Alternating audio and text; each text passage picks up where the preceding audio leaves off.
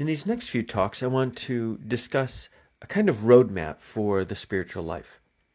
Now, the fact that we might need a roadmap would be might be sort of surprising to you.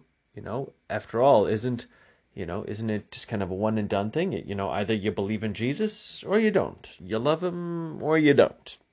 That's kind of it. Well, not quite. There is in Scripture a definite sense that we can grow in our spiritual life. There is an on and off component. Do you believe in Jesus or don't you? Do you love him or not?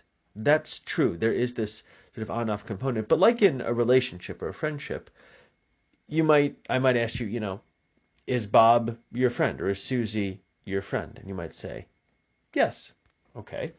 Well, how good of friends are you? Well, that's going to be a matter of degree. Same thing in the spiritual life. That we don't all have the same faith and love, and there are ways that we can grow in these graces, ways that God wants to bring us towards Him. And I think if we look at Scripture, we can uh, we can see hints of this. You know, Saint Paul tells us, you know, to run the race so as to win. You know, comparing us to to athletes.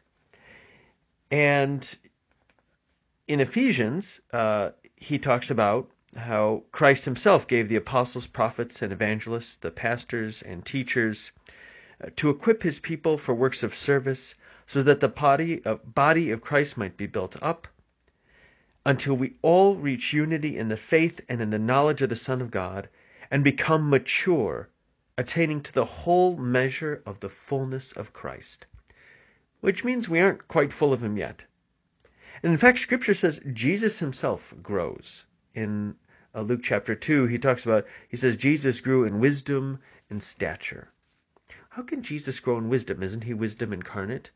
St. Thomas Aquinas will say that, well, yes, he is wisdom incarnate, and there's one way he can't grow, because he is wisdom, but in his human nature, that human nature grows and develops, that brain matures, as our brains do over time, hopefully. And so Christ experiences wisdom in a new way because he has this new nature. So even Jesus can grow. Now, the thing is, in growing as Christians, you know, this is not something that we have to, uh, that we're the first ones trying to do this. You know, there's there's a long history, and many people have tried to grow closer, closer to the Lord over the years. And their experience can help us navigate the way forward. And that's what these next series of talks is about.